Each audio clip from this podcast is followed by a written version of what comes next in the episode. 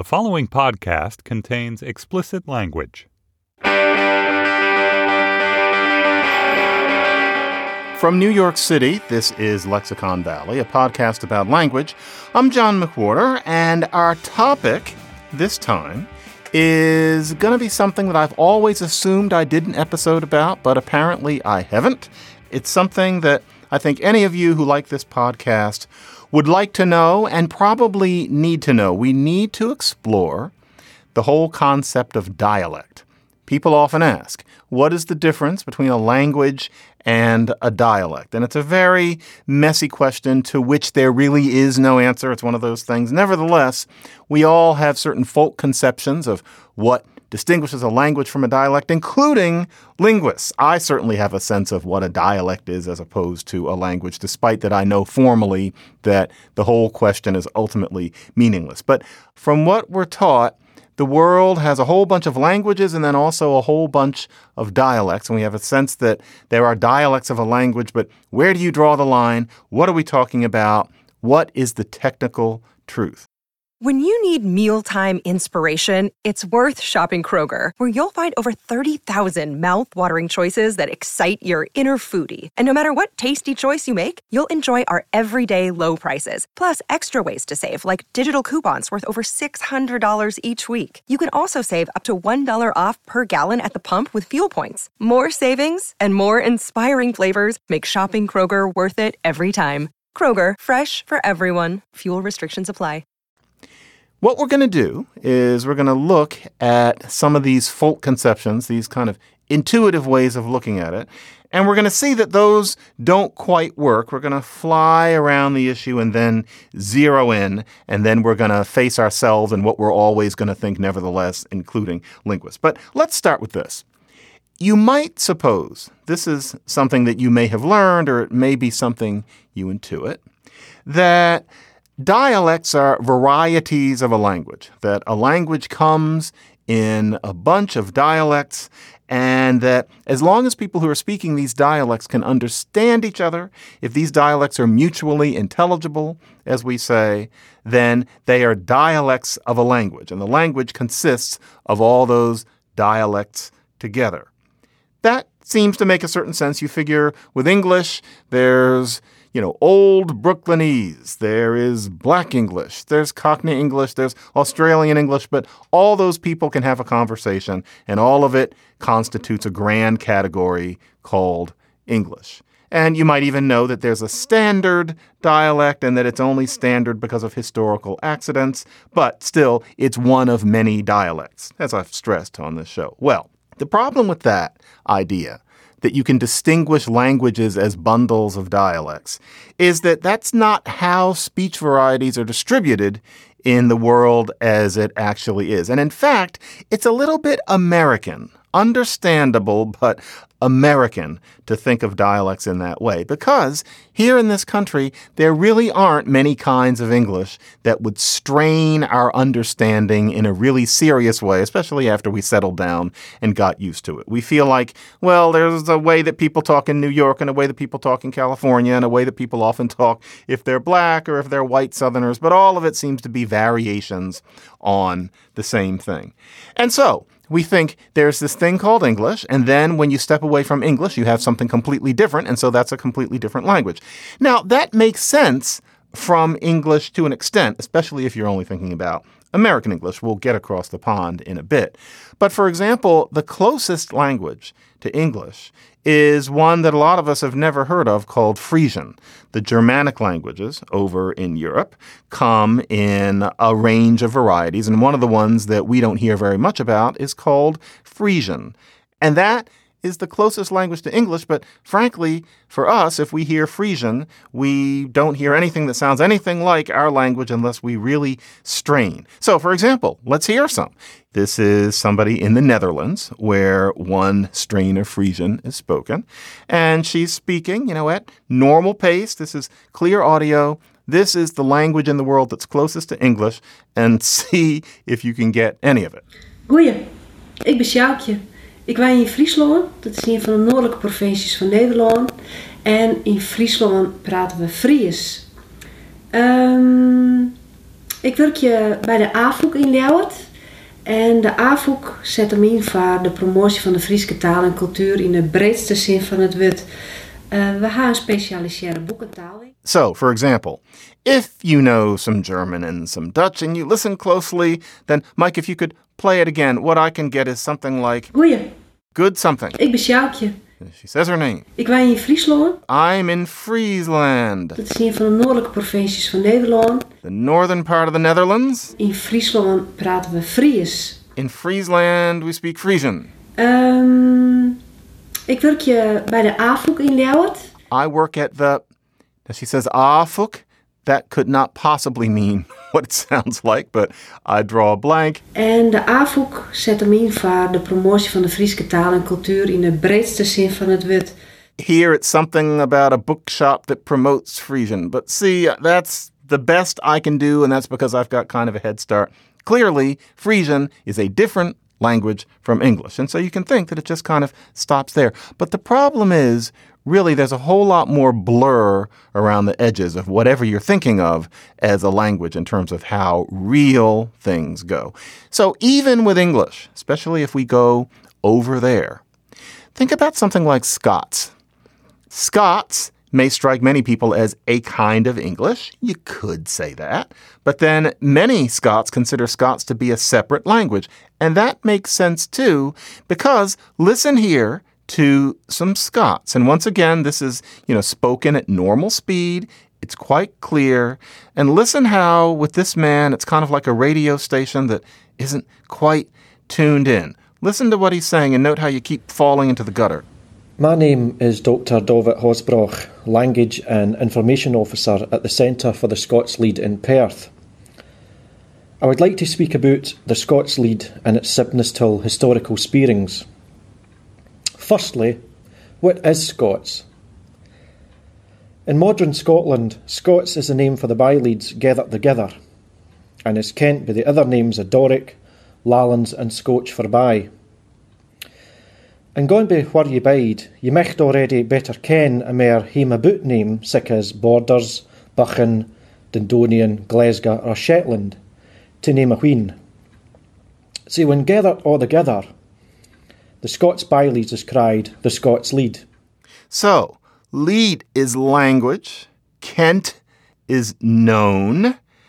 And here, listen to what he says here. And going by where ye bide, ye micht already better ken a mere hame about name sic as Borders, Buchan, Dundonian, Glasgow, or Shetland. That's you might already know a home about name such as. To name a wheen. And then he says, to name a wheen. What's a wheen? That's a few. To name a wheen. It's spelled W H E E N. So, is this English? And notice that there's no slang here. We're not talking about the whole Trainspotting thing. This is just, he's talking, he's saying some neutral stuff. Is that English if it's that hard for us? And imagine if he was talking faster and about spicier things. Is that English? Now, it's clearly not as different from English as Frisian, but it kind of straddles the line. Or, for example, Jamaican patois. And that name patois makes it sound so trivial. But Jamaican patois, even if you're not using slang, even if you're not saying many things that are particularly Jamaican, Jamaican patois is thought of as English by its speakers, but goodness can it strain the ear in terms of trying to understand of somebody who didn't grow up with it. So, for example, here's a woman telling a very sweet story in what she thinks of as English because it is, except wow, in terms of what English is most of us in America hear on a regular basis, this is really something that strains the definition of what we would think of as, say, the language that I'm speaking right now. Same time me lost my temper. And me holla, boy, kill out. That's same time I lost my temper and I holler. Him turn up like him stunted. Then hear him now. He turned up like he was stunted, then hear him now. I think that's what she's saying. Jamaicans, if I'm messing that up, I apologize. Jamaican is not my Creole of specialty. I just play a specialist in Jamaican on TV. What happened to them sweet Jamaican joke you used for pop? What happened to those Jamaican jokes you used to pop? So, I can tell you what this woman is saying because I have strained to make it out. But Jamaican patois is a very different kind of English to the point that if somebody says it's its own language, and there are people who do say that, you can hardly say that they are mistaken. I remember the first time I heard Jamaican patois, it was a sunny day in 1985, and I heard a couple of gentlemen talking, and they were speaking in a normal pace, and the audio was great because this was real life. And the only word I could make out was television. And I was so stunned. I had never happened to hear Jamaican patois until this day, which was actually my last day of college. I went back and I listened again because I had never heard something that was English but wasn't. And I actually asked, What are you speaking? And they looked at me kind of funny. And now I know why, because they were thinking we're speaking English. But one of them said, We're speaking Jamaican. And I thought, Wow, what an interesting thing. It was kind of the beginning of what became a career. But what this means is that saying that a language is a bundle of dialects that are mutually intelligible doesn't work because intelligibility is clinal. It's a continuum. And the reason for this clinality in this business of mutually intelligible dialects and where one language leaves off and another one begins is because what this is all about is our friend language change. And what that means is that it is inherent to human speech varieties to change, just like cloud patterns always change. There's no such thing as a language that just stays the same. And so, for example, these days, more and more Americans say, I caught a fish instead of I caught a fish. They talk about a hawk flying in the sky rather than a hawk flying in the sky. And so the ah sound is becoming ah. It just is because those two sounds are next to each other in the mouth. It's a drift. It used to be marginal. Now it's becoming a majority. It is a majority of Americans under a certain age. That's happening. Sounds change. Or something like a th becomes a t. And so it's not thought, but taught. Things like that. Those things happening throughout a language. Imagine that happening to all the sounds. And then imagine new expressions come in. You start using new words. The definitions of words change. This kind of thing creeps along. A lot of this stuff is a matter of chance. And so your all sound is going to become ah in one case. But if you roll the dice again, the all sound could become o too. That can happen in the language as well. And so you've got these different rolls of the dice. If people are separated, if you have one community of people here and another community of people there, then those changes are going to differ in the two places. And if thousands of years go by and those changes keep on accreting, well, then those two speech varieties that once were the same thing are going to be different languages. Now, let's say 500 years go by. That much change hasn't happened yet, but they're different enough that you might think of them as dialects. But the point is, obviously, this isn't like protons and neutrons and whole numbers. It's not a matter of integers and frets like on the neck of a guitar. This is all continuous. And so it could be that enough change has taken place that people can still understand each other. It could be that so much change has taken place that people have no idea what each other are saying. And you've got English and Frisian, or it could be somewhere in between. And you never know what's going to happen. So that means that saying that dialects are mutually intelligible varieties of a thing called a language ends up not corresponding to how reality actually works. Another day is here, and you're ready for it. What to wear? Check. Breakfast, lunch, and dinner? Check. Planning for what's next and how to save for it? That's where Bank of America can help. For your financial to-dos, Bank of America has experts ready to help get you closer to your goals. Get started at one of our local financial centers or 24-7 in our mobile banking app. Find a location near you at bankofamerica.com slash talk to us. What would you like the power to do? Mobile banking requires downloading the app and is only available for select devices. Message and data rates may apply. Bank of America and a member FDIC. And then there's this. You can have speech varieties that exist on a continuum such that you really have no way of saying what's a language and what's a dialect. So, for example, Ethiopia, some languages that you may never hear of again after this. I don't even know what to call them, are the Gurage languages or dialects. Or maybe there's one thing called Gurage, the varieties, whatever. And the reason that I'm saying it that way is that they are indigenous varieties of language. They are Semitic languages, actually. And what happens is that one of them shades into the other. So, Soddo for he thatched a roof is kuddanum. Gogot for he thatched a roof is kuddanum. Okay. Move a little over and you've got moor. And in that variety, it's not kuddanum, but chaddanum. Okay, that's a little difference. Then in Aja, next door, it's chaddarum. And so instead of chaddanum, chaddarum. So we started out with kuddanum, now we're at chaddarum. Then in Chaha, it isn't chaddarum, but just chadarum. That sounds different to them. Chadarum, then chadarum. Then in Gieto, it's chatara, and you've lost that mm. So from chadarum to chatara, you have the T that came in instead of the D. Then in Undagan, it's not chatara, it's hatara. Now we've gone bit by bit by bit by bit, but that means that in Soddo, it's kaddanum. In Undagan, it's hatara. So Soddo and Undagan feel like different languages, but how do you decide what all that stuff in between is? Are they dialects of Soddo? Are they dialects of Undagan? Well, you can't really say. And that kind of continuum is the way languages really work. For example, if you're talking about language on the ground, not what happened to become the standard languages and get to be the doggy in the shop window, but just languages spoken by ordinary people especially long before print and literacy tended to mess all of this up and eat up all of the interesting indigenous varieties. The way Europe was, for example, is that there's something we know of as Portuguese. There are many dialects of it. And as you move east, Portuguese becomes Spanish. There are dialects that are in between Portuguese and Spanish, kind of you know, Spanaport or something like that. So that's what you have. Many of you probably know that there's a Romance language called Catalan. And Catalan is kind of like a love child of French and Spanish. It's as if French and Spanish had sex and produced a child, and it's this beautiful child that's Catalan.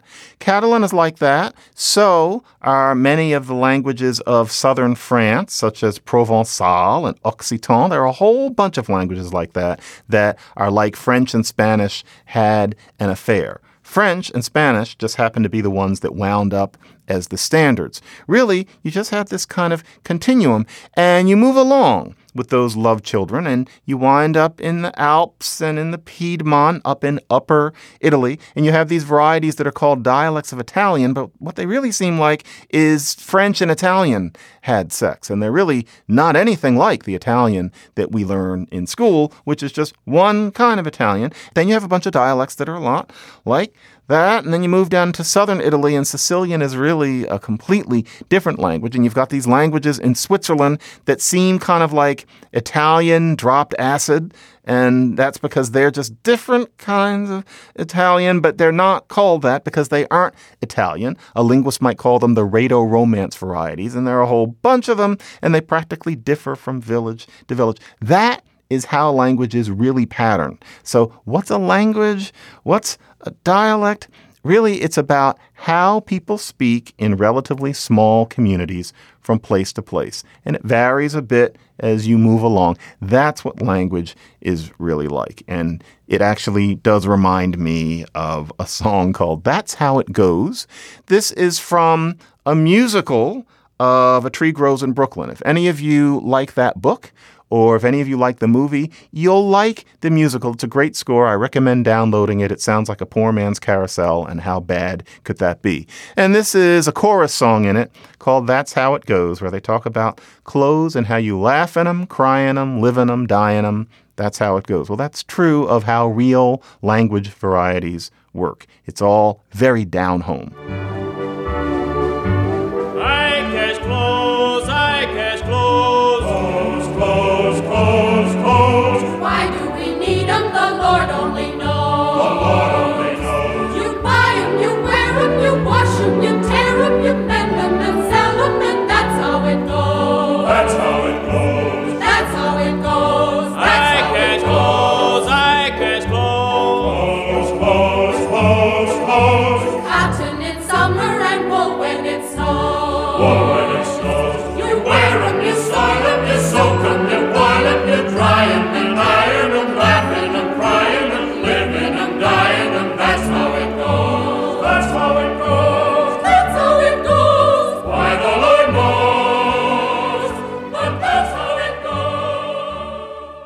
And then there's a problem with just the names of these things. Don't think that what things are called in terms of language and dialect is going to help us in getting a sense of how this sort of thing actually works. And so, for example, this is going to be so random. There was an early talky musical revue. Don't worry, I'm not going to play anything from it. It was called Paramount on Parade. Now, Paramount on Parade was all these skits and songs, and it was MC'd. Now, believe it or not, there were about a dozen versions of this distributed around the world where they would splice in an MC from the place to bring on all the skits and songs and maybe do a couple of songs themselves. Okay, so Paramount on Parade had international versions. Now, if you saw Paramount on Parade in Sweden, Norway, or Denmark, then you saw Ernst Rolf and his wife Tutta. I imagine only people of a certain age over in Scandinavia are going to know who those people were, but they were quite a big deal at the time. Ernst Rolf and Tutta Rolf, they emceed it. Now, Ernst was Swedish. Tutta was Norwegian. And they did the introductions and they did some numbers themselves. Now, here's the thing Swedish and Norwegian and Danish are presented to us as different languages and they are spoken in different countries. But if so, then how come in all three of those countries, when you sat through Paramount on Parade, you had an MC that was speaking Swedish and then a wife who's speaking Norwegian? Well, the reason is because Swedish and Norwegian and Danish are mutually intelligible. Danish kind of stretches it, but still, especially if you look at them on the page, they are really what we would think of as the same language. They're variations on a theme. I have seen a Swede, a Norwegian, and a Dane smoking in a dorm lounge having a conversation, and they were not speaking English. They were using their varieties and, and making it work. So, what that means is that even though we're taught in the Berlitz sense that those are different languages, really, if you are Swedish and you move to Norway, you don't take Norwegian lessons. You just kind of adjust. That's how close these quote unquote languages are. You know, I lied. I am going to play something from Paramount on Parade. I'm going to play something from the Swedish version. Don't you want to hear a little bit of Ernst Rolf and Tutta Rolf? They were actually kind of cute in a bizarre, makes you want to hurt yourself way. Listen to their little song, which is Gör någonting, which means do something. Here they are, just a little. Don't you want to hear this? Well, I do, so here it is. Tillsammans sitter jag och tänker Gör någonting, Eh. gör någonting du, du, du, du, du. du, du, du. Det är svårt att hålla sig i skinnet När man blivit kärleksfull till sinnet Gör någonting, Eh. gör någonting nu Jag ska försöka Det är klart att något måste hända This Ernst Rolf played Dorothy in an all male production of The Wizard of Oz in Swedish. One should know such things. It should be part of the Common Core. But in any case, that means that often what is called a language is often what most of us would think of as variations on the same thing. Then there is another extreme, which is that many of you, I'm sure, have heard that there's Mandarin Chinese and then there's the Cantonese dialect. There's the Taiwanese dialect. Well, if these are dialects of one thing, then boy, does that stretch our sense of what mutual intelligibility is, given that these dialects aren't mutually intelligible at all. So, for example, I'm going to just take something out of the air. Mandarin, the word for I, as in me and myself, wo, okay?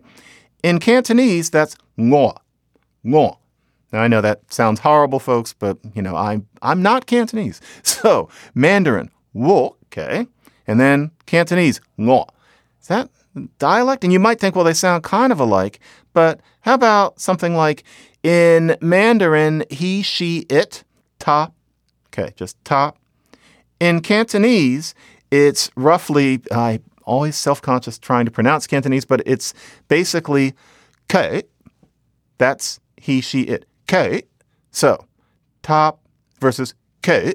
Are those dialects of the same language? No, and I'm not exaggerating. I'm not picking things to make the point seem brighter than it is. Mandarin and Cantonese are certainly as different as really Spanish and Italian, and I would say even more. They're called dialects because they are written with the same system and because they're spoken in the same country, but there is no Chinese language in that sense. Or even take Frisian. This is apparently the, the Frisian show. Frisian is really three different languages. There's West Frisian, which is spoken in the Netherlands. That's what we heard a bit of. But then there are two other varieties that are spoken in Germany. And some people think of these three as dialects of the same language, but they're not mutually intelligible. I made out some of that West Frisian. I have heard North Frisian, and I can't get anything. I mean, really, Frisian is three different languages that are called one language because of Frisian culture and because all three of those languages did trace back to one language four million, hundred thousand billion years ago. So these things are, are hazy. One more thing that we might think. You see this in the media a lot, and I think a lot of us have internalized this. Is it that if something is written and standardized, it's a language? And then if it isn't written and standardized and it's just oral, then it's a dialect. Is that the idea? And is it true that, and this is something that I think tends to come along with that notion, whether we're aware of it or not, is the idea that the speech variety that's oral and unwritten and not standardized is less sophisticated, that there's less to it, that real language is written, that that's kind of the bush that's been trimmed and fed. And then languages that haven't gotten that kind of treatment are just fucking around all over the place. It's easy to think that, but really that doesn't work either. The idea that dialects are oral and therefore less sophisticated, and the real thing is that which is written down. In some ways, it's the opposite. So, for example, the Foreign Service Institute ranks languages as easier or harder to learn from English. And among their hardest are, for example, Finnish, Georgian, not Atlanta, but we're talking about Georgia, Georgia, Tbilisi, Georgia, Hungarian, Mongolian, Thai, and Vietnamese. Okay, those are what they call hard. But to tell you the truth, almost any Native American language, almost any Australian Aboriginal language, most of the languages of Africa are all harder from English than particularly Finnish, Hungarian, and Mongolian, and they could definitely give Thai, Vietnamese, and even Georgian a run for their money. So, for example, Georgian, it's spoken in the Caucasus. Another language spoken in the Caucasus is called Archi. Archi is spoken by only about 1,200 people, and it's not written in any real way. And you might think, oh, well, that's just some dialect. But no, not really. Archi is fascinatingly intricate. There are 1,502,839 different forms that a verb can take.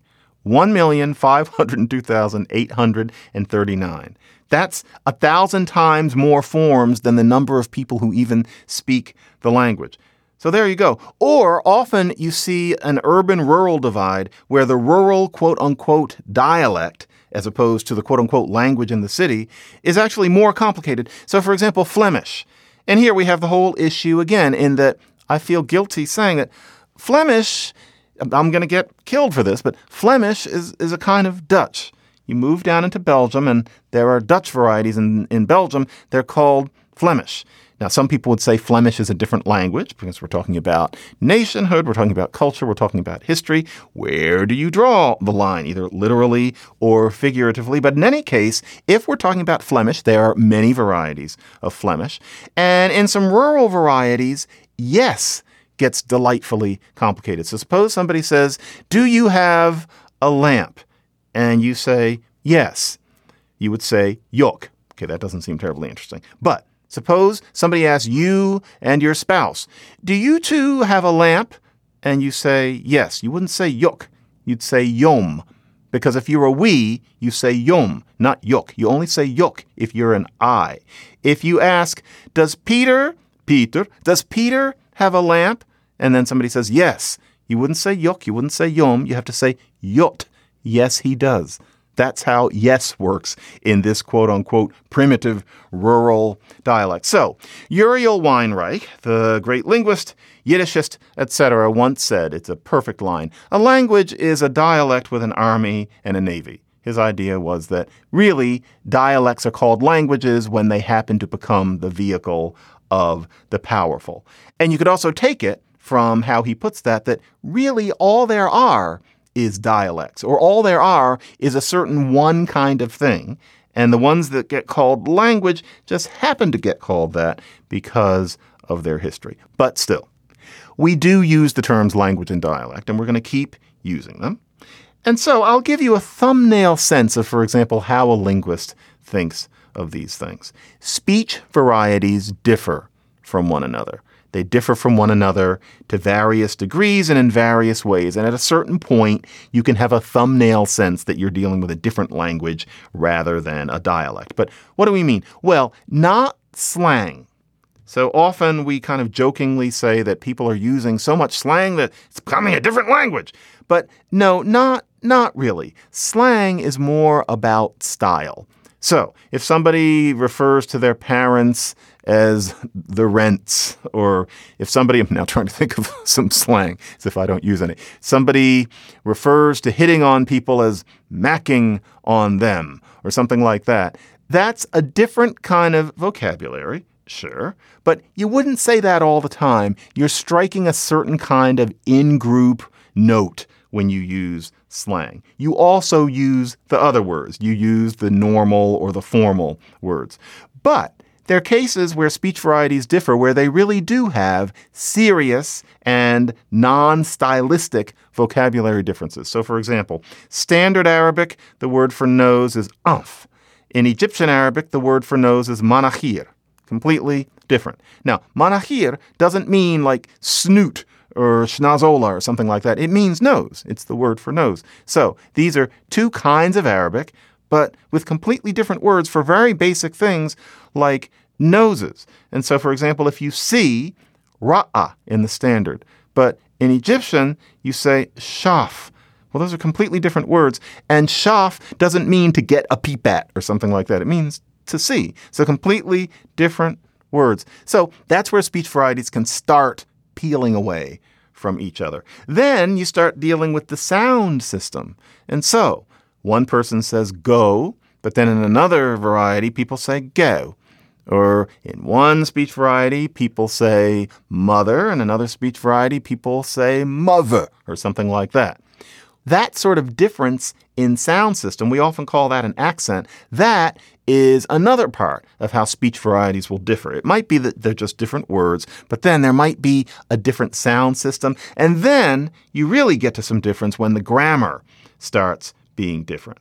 And that is where you start thinking of there being a different dialect.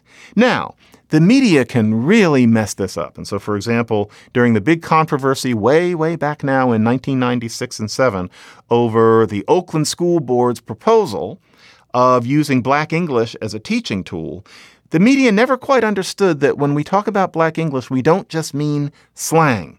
So if somebody says, I don't know if people say this now, but said jet to the heezy, meaning to go home, that's not what people meant by what Black English in the classroom was considered necessary. So, for example, here is a clip from one of the innumerable news stories supposedly covering Ebonics back then, where you get a cute kid saying something cute, but it has nothing to do with real differences in vanilla vocabulary as opposed to slang or accent or grammar. So here's the kid. Is English a second language to some blacks in America? I had this party at the Heezy, it was off the hook. what the heck does that mean? I had a party at my house and it was fun. As opposed to, for example, black English used for real in The Wire. So, for example, here is just an ordinary scene.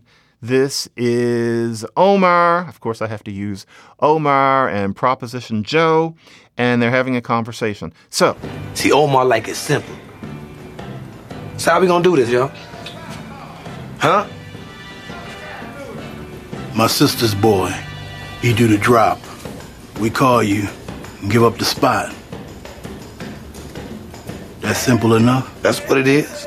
See now, Joe, I need you to resist your natural inclination to do anything twisted up in this here play. You feel me? I even catch a whiff of you doing something foul, Joe. I mean, I might got to go tell Marlo you the one put me up on that card game. Now, notice there's an accent issue. When Joe says, Is that simple enough? Actually, that's simple enough.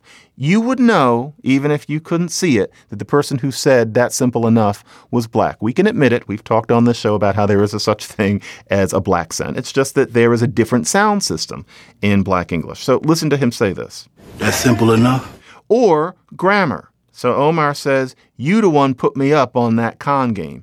Not you are the one who put me up whole different set of grammatical rules in Black English, and it's not all about leaving things out. Listen back to a couple of shows I did about Black English on that. But in this case, you can leave out the verb to be under certain conditions. It's actually oddly complicated, but you, the one, and then you, the one who put me up. It's you, the one put me up on that con game. Different grammar. That's why we think of Black English as a different dialect from Standard English. So that's something that even a linguist thinks about. The dialect is kind of different, and then the language is completely different. And we think of it as a nested business. First, vocabulary, then it might be vocabulary and accent, then it might be vocabulary, accent, and grammar.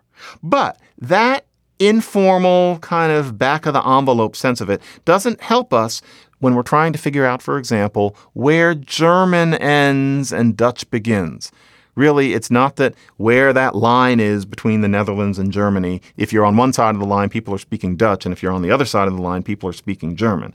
In the country, really, you have kind of Dutch is the way it works, and there are various varieties where you really couldn't quite decide what it was. It's really kind of like a Dermensch. and that's just the way it is. How do you know where to draw the line? You really can't. You can draw it on the map, but that's all it is to have that back of the envelope sense of things doesn't tell us why Norwegian is supposedly a different language from Swedish. It doesn't tell us why we call an obscure Native American language a dialect while we call Spanish a language. Really, dialects are all there is. Or a linguist might say speech varieties is all there is. And really, the idea that unwritten speech is dialects, that needs to go. And always remember that the way the map looks and what it implies about how languages work is completely misleading. That is not the real shit on the ground. You know what? I know that one in maybe 50 of you is still thinking about those Scandinavians singing that song. And you might want to know a little of what they're saying. And I asked a Swede. And so, just to let you know and play a little of it again, what they're saying is the moon is shining and the stars are twinkling. All the same, I'm sitting here and thinking, just make a move, just make a move. It's so hard to keep from going crazy. When your heart feels blissful, sweet, and hazy, just make a move, just make a move. That's a cute little song. That's my translation, by the way. I, I tried to make it rhyme because it does rhyme in Swedish. By the way, if you stay tuned for the Slate Plus segment, which you can only hear by subscribing to Slate Plus and paying just a little bit of money and therefore not having to listen to any ads. And this helps pay for not only my show, but all the other, frankly, better shows that Slate does. Then you will hear about more Creole language. So you don't have to be satisfied with me just giving a little hint of Jamaican patois. There'll be more but you can only hear it if you subscribe to Slate Plus today. No, we're not going to go out on Yer Nokenting. We're going to go out on something better. Jack Norman has asked me to play some Dan, specifically New Frontier. This is from Donald Fagen's glorious Nightfly album. The video for this is exquisite. It's got animation and fear and sex. The video alone, I recommend it, but the song itself is deathlessly smart. Yes, it's got the synthesizers. It was a time, but I love this song. In any case, you can reach us at Lexicon Valley at slate.com. That's Lexicon Valley at slate.com. To listen to past shows and subscribe or just to reach out, go to slate.com slash lexicon valley. Mike Vuolo is, as always, the editor, and I'm John McWhorter. By the way, no one no one listening should dig up Paramount on Parade. Don't watch it. life is short. I've already done it for you. Don't bother. Yes, we're gonna have a windy summer smoker underground. It's